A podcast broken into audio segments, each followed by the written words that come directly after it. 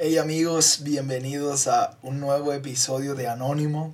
Gracias por tomarte el tiempo de, de escucharlo. Para mí siempre ha sido un honor que tú saques un espacio de tu viernes o en cualquier día que lo estés escuchando para poder aprender juntos. Y el día de hoy voy a estar hablando de liderazgo eh, porque me gusta mucho este tema de liderazgo. Creo que, como dije en el episodio de Aprendiendo a Liderar, liderazgo siempre es el problema, pero liderazgo también siempre es la respuesta.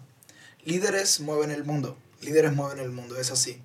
Y si nosotros queremos tener un impacto en la vida de personas, si queremos tener un impacto en nuestro trabajo, en nuestras organizaciones, en nuestras iglesias, eh, creo que debemos tomarnos en serio el trabajar el liderazgo, porque el liderazgo es... O sea, yo, yo diría que liderazgo es todo. Todo viene arriba por liderazgo y todo se va abajo por liderazgo. Así que hoy vengo a hablarte de los diez tipos de liderazgo. diez tipos de liderazgo que pueden existir, que existen, son comprobados. Los diez tipos de liderazgos. Y a lo mejor, obviamente no te vas a identificar con los diez. A lo mejor te puedes identificar con uno o con dos. Pero la idea es que tú puedas formar tu equipo o que haya gente cercana a ti que tenga otros tipos para que puedan complementarse mejor. Te voy a hablarte de los diez tipos de liderazgo, porque el liderazgo tiene muchas facetas.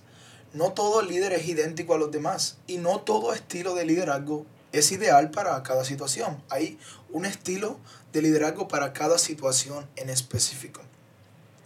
Así que voy a hablarte del primer tipo, es el líder visionario. El líder visionario. Este líder tiene una imagen clara del futuro que desea lograr y es capaz de comunicarla con gran entusiasmo. No aceptan el no se puede, sino que visualizan la meta y desean llevarla a la realidad con todo su ser. Es esta capacidad que tienen de ver hacia el futuro, de ver en una imagen aquella cosa que ellos quieren. Ver en una imagen, cuando cierran los ojos, ver una imagen de un edificio, de una casa, de una familia, de un carro. Es esta persona visionaria que puede ver al futuro, que se le dio la capacidad de ser visionaria. El líder visionario no acepta un no como respuesta porque como él ya vio la imagen, él dice sí se puede porque ya la vio. El, número, el segundo tipo de líder es el líder direccional. Este es un líder que, que no llama mucho la atención, pero es sumamente importante. Este tipo de líder tiene un don dado por Dios, estoy seguro que es un don dado por Dios, para dar dirección en momentos críticos. Hay una historia del rey Roboam, que no entendió la importancia de este tipo de liderazgo y le costó muy caro. Cuando murió su padre, que era el rey Salomón, el pueblo le pidió a Roboam que redujera la carga de los impuestos. Él tuvo buenos líderes direccionales que le dijeron, hey, sí, accede a la petición, es una buena petición. Pero él no hizo caso. Y a causa de esto, diez de las tribus de Israel lo abandonaron y dejaron el reino dividido. Hay momentos dentro, hay momentos críticos dentro de una organización cuando una mala decisión puede ser fatal. O sabes, hay momentos críticos en una relación. Eh, sí, en una relación familiar, laboral, lo que sea. Hay momentos críticos cuando una mala decisión puede ser fatal.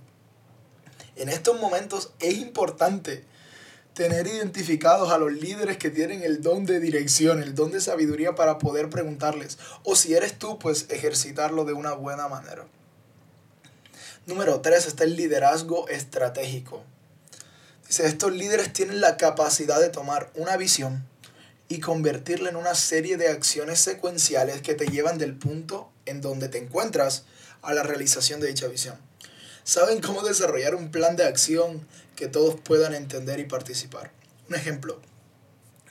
Si el líder visionario dice, eh, hay que construir un nuevo edificio, el líder estratégico le va a preguntar, ¿cómo? Y el líder visionario va a decir, no sé, no sé cómo hacerlo, no sé cómo hacerlo. Pero el líder estratégico te va a decir, bueno, yo sí sé cómo hacerlo. Primero hay que ir a comprar esto. Segundo hay que ir a comprar. Él te va a hacer un paso a paso, los diez pasos para realizar la visión que el líder visionario tiene. Toda organización necesita esta persona en su equipo. Sin ella la, la visión solo sería una idea bonita, pero jamás sería una idea alcanzada. La visión sería bonita, se escucha bien construir un edificio, pero sin un paso a paso, sin un paso a paso, no vas a poder conseguir la visión. Yo no soy líder estratégico, yo no me, no, no me meto en esa casilla. Yo me metería más en el visionario, yo puedo ver hacia allá, puedo ver y... Pero no, no soy estratégico, no sé el paso a paso. Vale, es un líder estratégico. Eh, mi amigo Jesús Ogia es un líder estratégico. Puedes decirle la visión y él, ellos te van a ayudar a secuenciarles. A secuenciarles el paso de uno, dos, tres, pam, pam. Hay que hacerlo así, hay que hacerlo así, hay que hacer una campaña así, hay que hacerlo así. Todo eso. Toda organización necesita esta persona. Número cuatro, liderazgo gerencial. Estos líderes tienen habilidades administrativas. Pueden organizar gente, procesos y recursos para lograr la misión.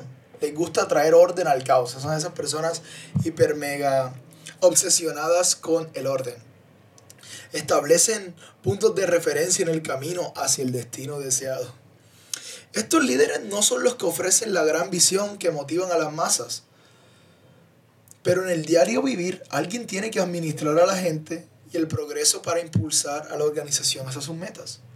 En la Biblia, por ejemplo, José fue un líder, un líder gerencial excelente, ya que administró la recolección del grano durante siete años de abundancia y más adelante administró su repartición durante los siete años de escasez. ¿Te acuerdas ese dicho de las vacas gordas y las vacas flacas? Bueno, José fue el que administró en ese tiempo. Número cinco, liderazgo motivacional. Estos líderes tienen la habilidad de animar e inspirar constantemente. Sabe que todos tienen sus momentos de cansancio y pérdida de enfoque y que lo que necesitan no es un regaño sino una palabra de ánimo y motivación. Jesús es un ejemplo extraordinario de este tipo de líder. Él llamó a Pedro roca. Pasó a tiempo a solas con sus discípulos y los llamó amigos. Pedro era inconstante y Jesús lo llamó roca firme. Jesús motivó a Pedro a decirle, oye, no, tú, ya tú no eres, vas a ser movido por el viento, sino que eres una roca. Liderazgo motivacional son aquellos que animan, cuando no hay fuerzas que empujan, que levantan los brazos. Número seis, el liderazgo pastoral. Estos líderes tienen la capacidad de invertir grandes cantidades de tiempo, amor y enseñanza en un grupo pequeño de personas, formando una comunidad homogénea, así bien bonita. Un buen ejemplo de eso es David durante el tiempo en que estaba siendo perseguido por, por el rey Saúl. Se convirtió en esa figura paterna para unos hombres que se reunieron a él durante una época. Se reunieron en una cueva que se llamaba la Cueva de Adulam. Dicen que esta gente estaba endeudada, deprimida, tenían problemas y David decidió pastorearlos. En este tipo de liderazgo, eh, la relación es más importante que la visión.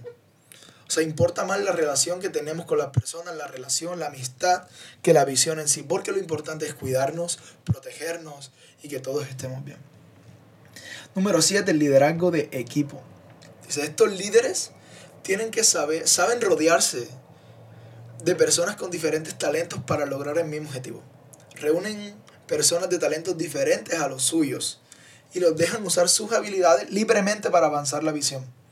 La diferencia entre el liderazgo de equipo y el liderazgo pastoral es que el de equipo es mucho más enfocado en la visión y el cumplimiento de la misma, más que la formación de una comunidad. No importa tanto aquí una comunidad, lo importante es reunamos a los mejores para poder lograr la visión que nos dieron. Número ocho, el liderazgo empresarial. Estos líderes funcionan a su máxima capacidad cuando están iniciando un nuevo proyecto. Son buenísimos para iniciar, pero no siempre son los mejores para mantener las cosas. El apóstol Pablo, por ejemplo, dicen que era este tipo de líder. Lo vemos iniciando iglesias por todas partes, pero no se quedaba en el mismo lugar por más de dos o tres años. Sin que se le viera, sin que se le viera como la idea de lanzar o iniciar otra, otra iglesia. Era bueno para empezar, para plantar, agarraba un líder y lo ponía ahí y se iba. Hay otro que es el número nueve, el liderazgo de reconstrucción. O sea, estos líderes son expertos en, prepa- en reparar perdón, lo que no está funcionando en una organización. Pueden entrar en un lugar donde nada está produciendo y hacer los cambios necesarios para revivificar la organización. Nehemías, por ejemplo, Nehemías es un, una, un líder en la, en la Biblia. Es un buen ejemplo de este tipo de líder. Pudo llegar a levantar los muros alrededor de Jerusalén en cincuenta y dos días, cuando otros líderes no lo habían logrado en años. Nehemías es este tipo de líder de reconstrucción, es el líder que ve un problema. en la organización, en la familia, en las relaciones. Ve el problema y va y lo soluciona. A lo mejor para otros les es muy difícil, pero para este líder, para este tipo de líder, es fácil, es fácil resolver problemas porque lo identificó, tiene compasión y va y actúa. Y número diez es el liderazgo de puentes. Estos líderes son buenos en reunir distintos grupos para un mismo proyecto. Son muy diplomáticos, ¿sabes? Tienen una gran habilidad de negociar e intermediar. E intermediar. Son capaces de escuchar, entender y pensar fuera de la caja para unificar diferentes grupos. Son estos líderes que se la quieren llevar bien con todo el mundo. Pueden juntarse dos partidos políticos en un mismo o dos personas con distintos pensamientos contrarios. Y este líder va a hacer que funcione porque es muy diplomático. Es muy, muy diplomático. Y sabes, toda, todo grupo, toda organización, toda lo que sea, toda familia, toda relación, tiene que tener un liderazgo visionario para dar propósito y un liderazgo estratégico para lograr dicho propósito. Además, se necesita por lo menos un liderazgo motivacional y uno pastoral, que importen mucho las relaciones. Entonces, ¿cómo? Me gustaría darte un consejo para que puedas poner en práctica este episodio. Es identifica cuál es tu estilo o estilos. Puedes tener uno o varios, pero identifica los cuáles son. Identifica cuáles son.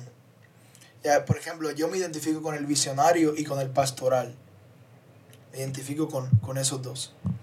Identifica los tuyos.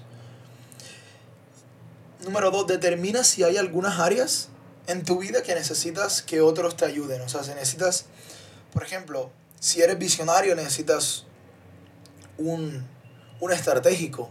Entonces trata de pedirle consejo a esas personas.